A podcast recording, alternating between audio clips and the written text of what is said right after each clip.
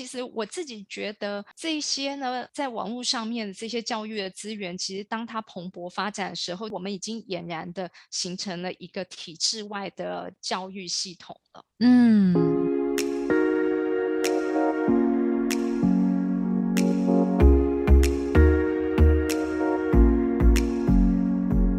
欢迎来到 SATA 学院院长聊心事，我是 Cecily，我是 Amy。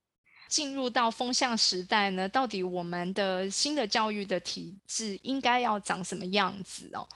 不过呢，在聊到这个话题之前，我想先提出几个点，看到我们原有的教育制度的问题哦。首先，第一个呢，就是我觉得很有趣的，为什么当我们呢选择进入一个教育的体制的时候，我们必须要有一个大型的入学考试？嗯嗯嗯，后去考进去，去分配到你的各个学校里面，你觉得原因何在？因为所有的学校比较方便嘛，同时间招生，可能吧，可能是这样子，大家比较方便呢，学生也只要准备一个考试就可以了。对对对 对，但是我认为呢，它真正背后的原因其实是精英制度造成的。哦，对啊。对，我要去选择比较好的学校，哦，例如说以前那些知名的高中、知名的大学、知名的科系，所以呢，我们大家都要用最优秀的成绩挤进去。那可是他当然招收人数有限嘛，对，所以呢，他就必须要用这样子的，可能是连招或像现在的所谓的多元入学方案，然后去呢筛选很多的人进到这些学校里面。对，可是它造成了什么样子的问题？我这边就有一个想法，其实所有的人均一一起考试，我觉得有可能有部分也是想要倡导，可能大家都希望可以有个平等的状态下去竞争。我觉得啦，一开始整个环境是想要这样做，可是。虽然在要求这个平等的同时，我觉得这种大家一起考试制度产生了一种奇怪的现象，就是因为大家都想要去名校，大家都希望拥有好的名声这种光环，就变成我是因为我的分数去决定我要去哪里，嗯，我要去哪个科系，我要去学什么样子的东西。可是常常也因为这样子的制度，我觉得也造就了现在很多人搞不清楚自己到底真的喜欢什么。甚至可能因为我这个成绩让我考进了某某名校，这个名校的某某科系有一个很不错的光环，社会大众会对于我是读这间学校的人而觉得哦，我就很厉害。然后因为我不要让这个光环消失，所以我就逼得我自己，即便我不太喜欢这科系的内容，但我就逼得我自己还是要去做这相关的工作。然后，嗯，其实我不快乐。我发现很常看到这种问题。对，我们以前更问题更严重，因为其实我们是所谓的先填志愿，再看成绩去分发嘛，所以其实我们根本完全不知道我们到底会被分到哪一个科系里面去。真的哦，是先填志愿。那时候会不会有个状况，就是你如果填那种不够前面的志愿，会不会人家觉得你这是没志向的人？呃，是啊，像以前至少我自己成长的过程里面，我的家人或者是我身旁的长辈就会告诉我说，如果可以的话，你要去学那种一技之长，然后那个一技之长是要能够让你确保好好喂饱自己的工作。然后像我还有一段时间，我那时候考大学，我有点想要去学跟心理相关的科系，可是长辈就会告诉我说，你你学心理，然后呢，你要做什么？嗯。你要去开导别人吗？可是那要一直吸收负能量，哎，你觉得这样好吗？然后现在有这个市场吗？有那么多人想要跟你讲心事，你以为走在路上任何一个人看到你就想跟你讲心事吗？告诉你这没有办法有稳定的工作，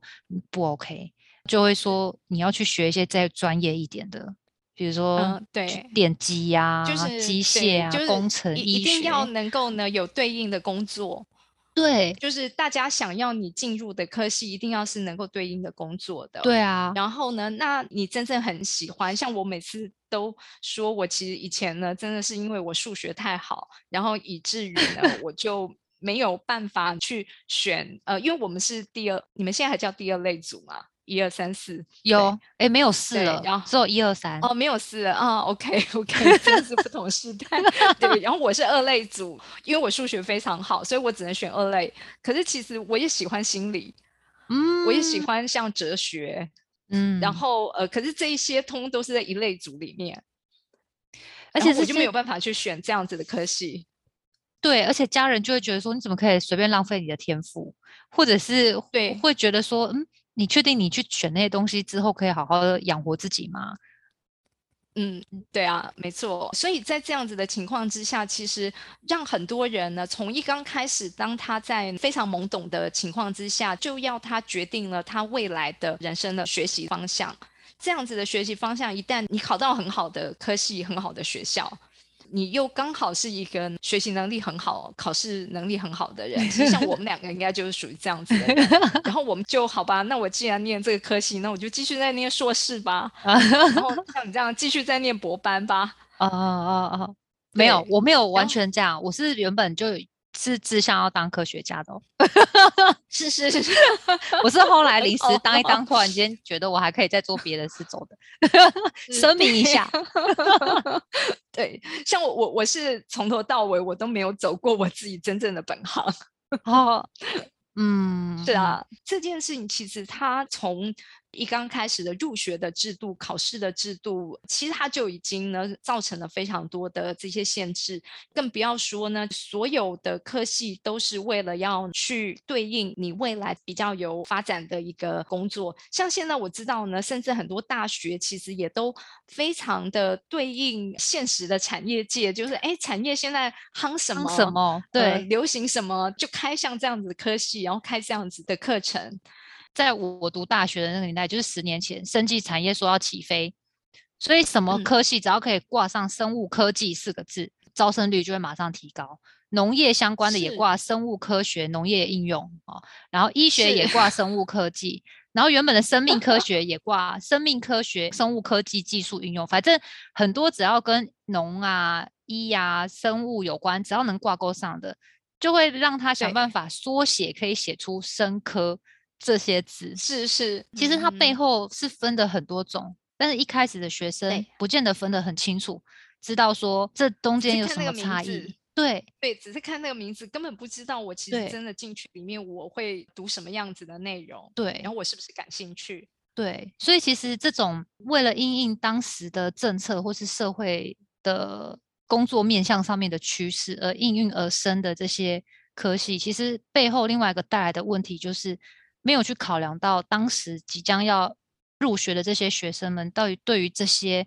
未来这些产业的理解跟认识度程度，对够不够深？然后这也其实造成了可能在选择科系的时候出现了错误。嗯哼，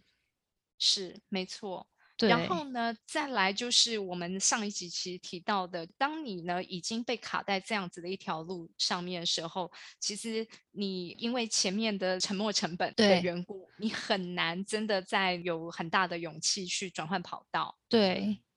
那所以呢，我觉得在现在的这个风向的时代，其实我们已经看到很多体制外的教育资源了。嗯。对，那这些体制外的教育资源呢？当然，尤其是从这个疫情之后，线上的教育其实就如雨后春笋这样子一一爆炸性成长。对对对，而且更不要讲说一定是买课程，例如说可能你想要学一个东西，你只是自己要用，例如说像我煮饭，我都是直接开阿基斯的所有的教学影片，对对对，然后让阿基斯来教我煮饭。我我我是从他的影片上面去知道怎么样煎鱼皮才不会破掉。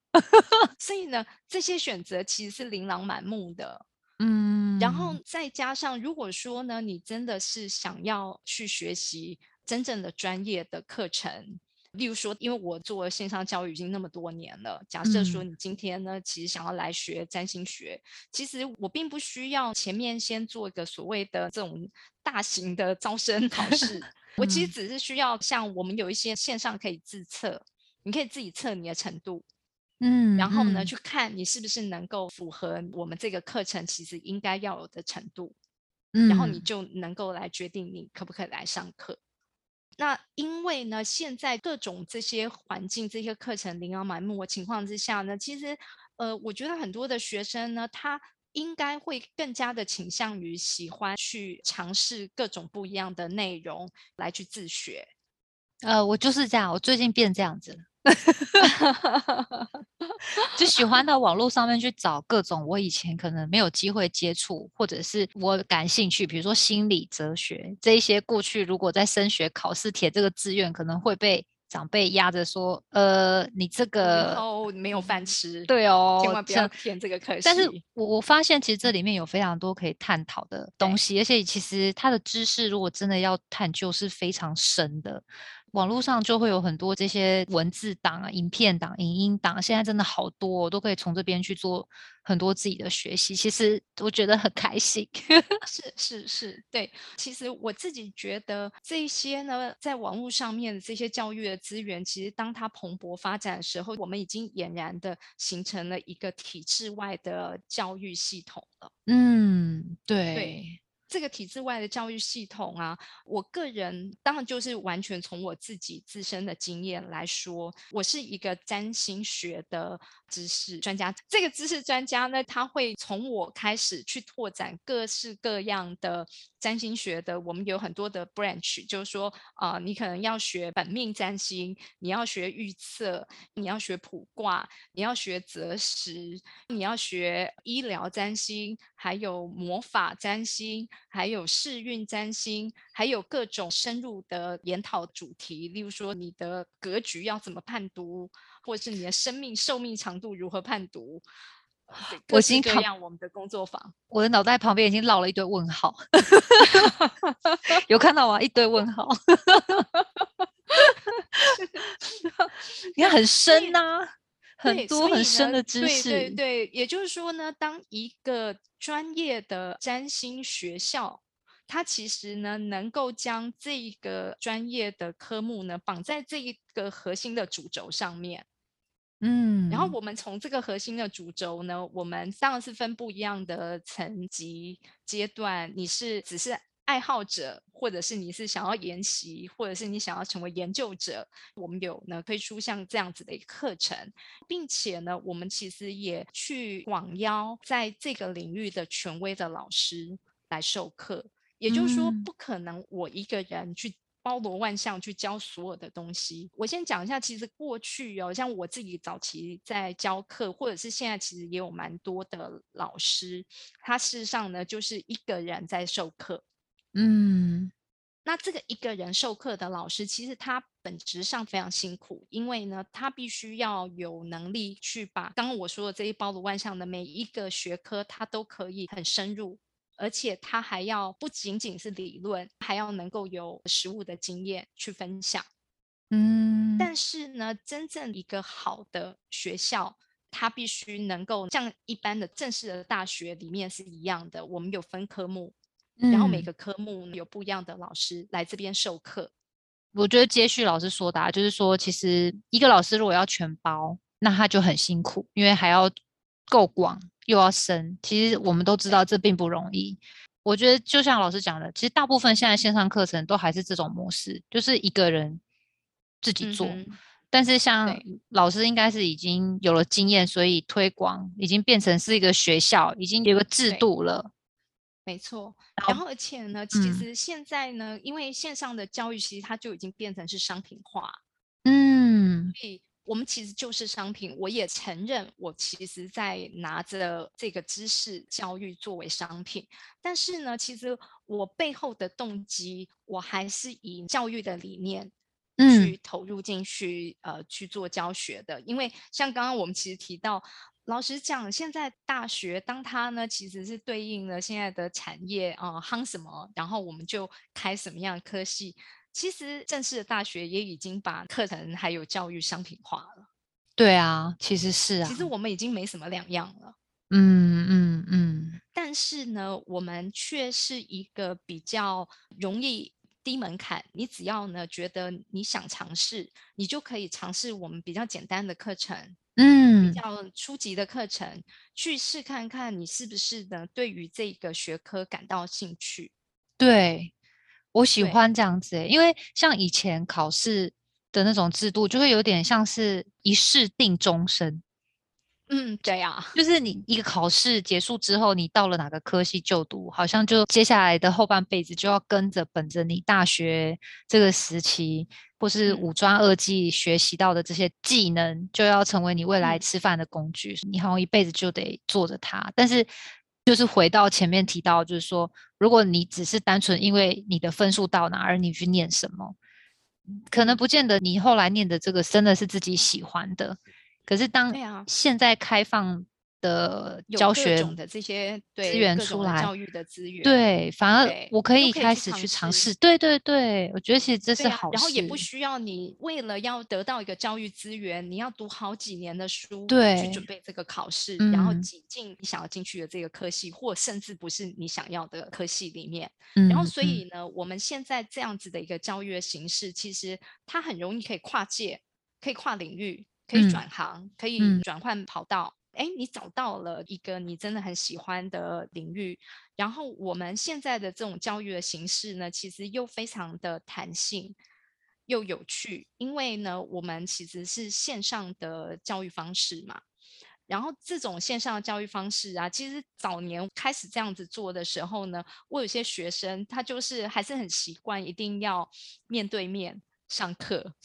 然后就坚持，就说我在家里对着电脑上课的时候，他坚持他一定要来我家。OK，然后呢，对，就是要看到实体老师，对对对，看到实体老师，他才觉得有温度。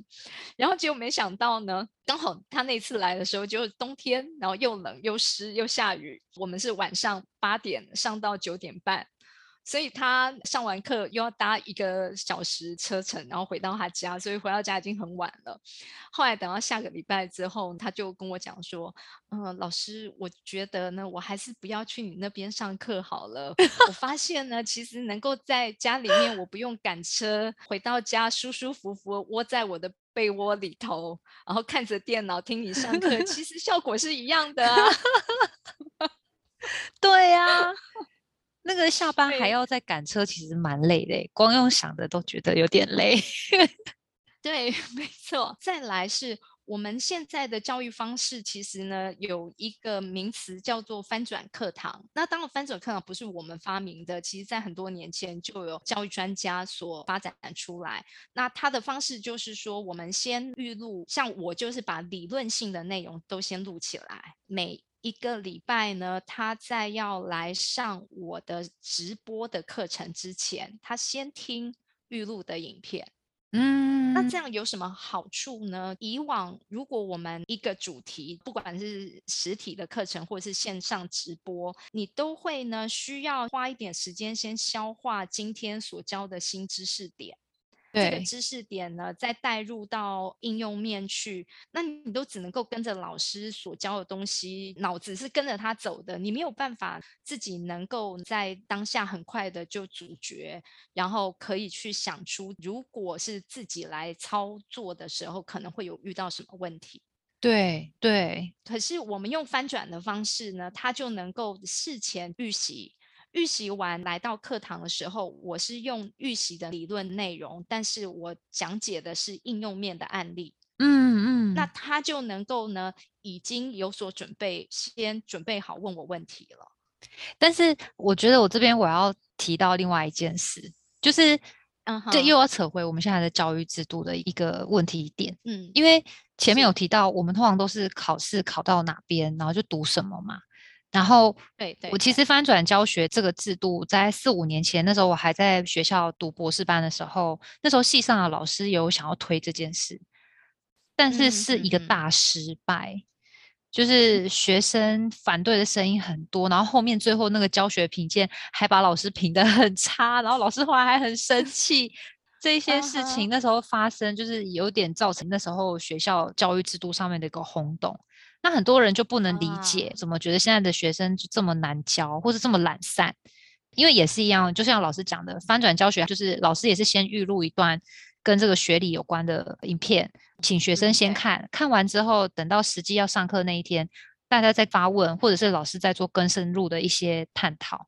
或是实际应用面的解说，这样。期待学生可以跟老师之间，因为已经有了基础的认知，所以讨论上或教学可以让深度更深一点，或是更活用一点。但问题就是。因为大部分的学生可能他是因为我成绩到哪，所以我念什么，他们不见得对这个科系在教的东西是感兴趣的，所以那时候很好玩哦。从那个教学评鉴里面，我们就会发现评比非常高的那些学生们，通常都是对这个科系有较高认同感的学生，其他那些就是骂的很不开心的那些，通常就是认同度没有那么高的。然后他们也懒得在家里面自己先预习先看。对，那我其实就觉得，因为他们有兴趣啊。对，所以我反而有时候从这件事情，我就有点觉得说，这是一种资源浪费。诶因为我自己是读生命科学相关的，其实很多实验啊、实作啊，其实非常耗资源。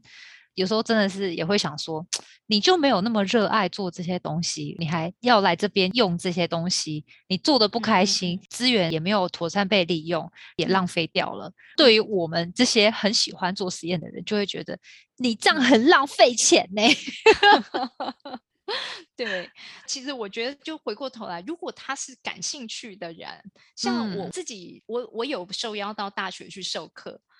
老实说，我真的觉得。因为邀请我其实也是我的朋友，他是大学教授，我没办法相信我的朋友在大学里面他教了二十几年，他不会被这样子的课堂呢磨去他的教育的热情，因为学生都姗姗来迟，来了就趴在那边睡觉，在那里吃东西。我呢就很努力的想要呢去跟他互动，去点人，叫他跟我讲话，回应我的问题，然后他就翻我白眼，就觉得说我我好好的在那边睡觉，你还烦我干嘛？哎，对啊，这就是真的现在的问题。但是我的课堂上的学生都不是这样子，因为我的课堂的学生他们是自愿来的。对对，他们自愿，他们很认真，而且呢，刚讲到翻转呢，其实我们不只是前面翻转，我们呢后面的直播，因为是线上的课程，所以我们是录制好的。嗯，那你整个所有的课堂，你都可以重复一直听，嗯，重复一直听，就算我们整个学期结束了，它后面还有半年的时间，三个月到半年不等，就嗯。然后他能够重复一直听。这个内容，你想看，如果实体的课堂是没办法做到这件事情的，对对对，就说老师讲完就讲完了，那你只能够呢当下及时的去请教老师问题，可是很有可能下了课之后你忘了一大半了，对。对，可是我们的东西呢，其实是一直都。录影，然后放在那里的。嗯，对我们实际上整个制度的设计跟一般的，我自己觉得跟大学是无异的，因为呢，我们自己本身的讲义是有引用了非常多的文献资料。嗯，那因为我们自己也有出版社。所以，我们将各个就是这些占星的专书，应该要推荐给学生的这些重要的古典的文献、重要的科目的内容，我们都用出版的方式把它给学生，让他们可以去自读自学。嗯，那上课的时候，我们也就是引用了这一些书籍来作为我们的教科书，所以我们的讲义其实完全是论文形态的讲义。感觉就段落很不容易学，对，引用自哪一本书，然后谁说这些内容，其实呢都是我们一以贯之。就是说，我们在我们这个学校里面呢，每一个老师其所教的东西，它不会有理论上面非常大的差异性，因为我们的知识其实是一以贯之的。嗯嗯嗯嗯嗯，对。再来呢，我们其实，在教学的时候，我们后面呢也会有一个单元，就会有一个作业。这个作业呢，其实是会交由助教来去逐字批改。哇！逐字批改就是呢，当今天他看了这张星盘，做了一些判读，那他的判读的结果，其实可能跟他的所使用的理论是不一样的，是错误的。然后我们的助教就会把它挑出来。告诉他，就是你所形容的这样子的现象，并不是这个法则所得到的结论。哦，哎，这样子很好哎，他就可以自己练习。未来如果当他要实际应用的时候，可能就要避免一些他原本认知上的错误。等等的。对，没错。我们在除了有像这样的作业的批阅之外，我们其实还有研讨会。我们的助教会带领研讨会去 display 大家的作业，就是说，哎，讨论大家共同常见的问题是哪些？呃，哪些同学的作业写得非常好，他就会展示那个同学的作业给大家看，然后让大家观摩。这完全是大学啊，一间大学啊，很完整的大学。对我们还有呢，就是每一个课程我们会有个研讨群。所以在那个研讨群里面，会有授课老师，会有助教，学生全部都在里头，所以他们随时有问题都可以课后再提出来，也还是会有老师会回答。嗯，这样很棒啊！是这样子，学生主动性高哎，是我们的学生主动性都非常的高，非常高，因为这是他们自愿来上课的，这是他们的兴趣，嗯，所以我们的学习风气很好，嗯。就是比起我现在曾经有过去正式的大学授课的经验，我觉得我们自己在目前的环境里面学习风气是非常高昂的。嗯，然后呢，我们最重要的有一个常年一直会重复开的一套核心课程，我们会让旧的学员邀请他，我们会有一堂课可以呢开放让大家回来复习，就重新回到课堂。假设说你是去年前年毕业的学生，你还是可以再回来课堂，我们会欢迎你，就是以学长姐的身份，然后进到课堂跟学弟妹一起学习。学习很棒啊，很棒。对我们创造了很多我们自己发想出来的一些做法。嗯，对。再者呢，更重要的其实是在我们的这个学习之后，我们其实是有一个严格的认证的考试的。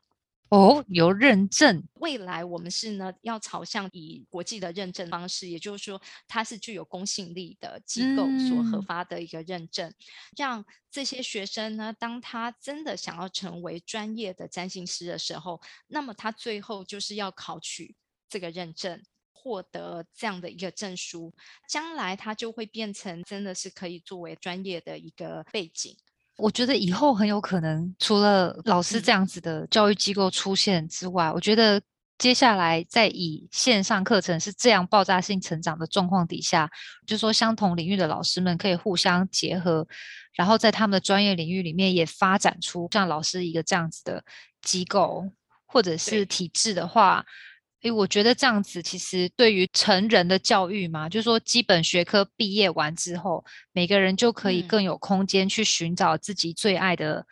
东西去去学习，对对对，它又有一个步步进阶的一个历程，又能够呢真实的检视你的学习的成果，对对，你的学习成果能够被检视，可以被认证认可。其实我这里实际上呢，还有一个很重要在做一件事情，就是说，其实我学院里面有非常多的员工，嗯，但是这些员工大多数以前就是我的学生。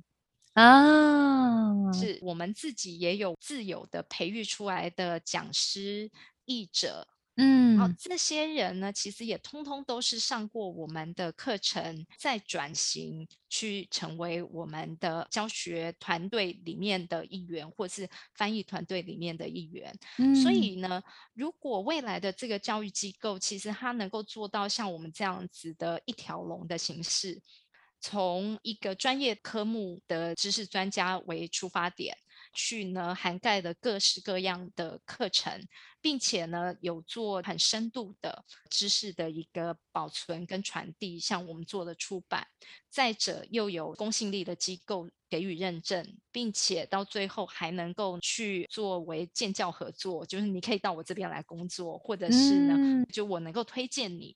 让你呢，因此而有一个你的算是专业的一个角色被认可。嗯嗯嗯，对，所以我觉得未来这种商业形态的教育体制，它会成为一个主流。嗯，然后而且我们其实不在体制内，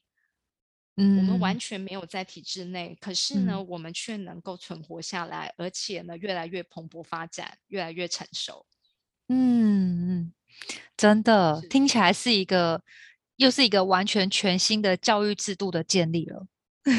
嗯，对，当然给大家作为参考，就是说这个其实是我自己摸索然后建立出来的一个呢新的方式。但是当我们已经提到了目前的教育，其实看起来它应该要有一个很大的改革。嗯，那么我们可能可以呢拿我的这样子的经验来去做一个借鉴。嗯嗯嗯，我很期待。甚至也觉得这个在将来不久，可能在不同的专业领域上面，我想应该也会有人想要出来做这样子的尝试。是，对，好，OK。那么我想我们今天就先聊到这边喽。好啊，今天真的聊太多有趣的事情了。是，好，OK，好，拜拜，拜拜。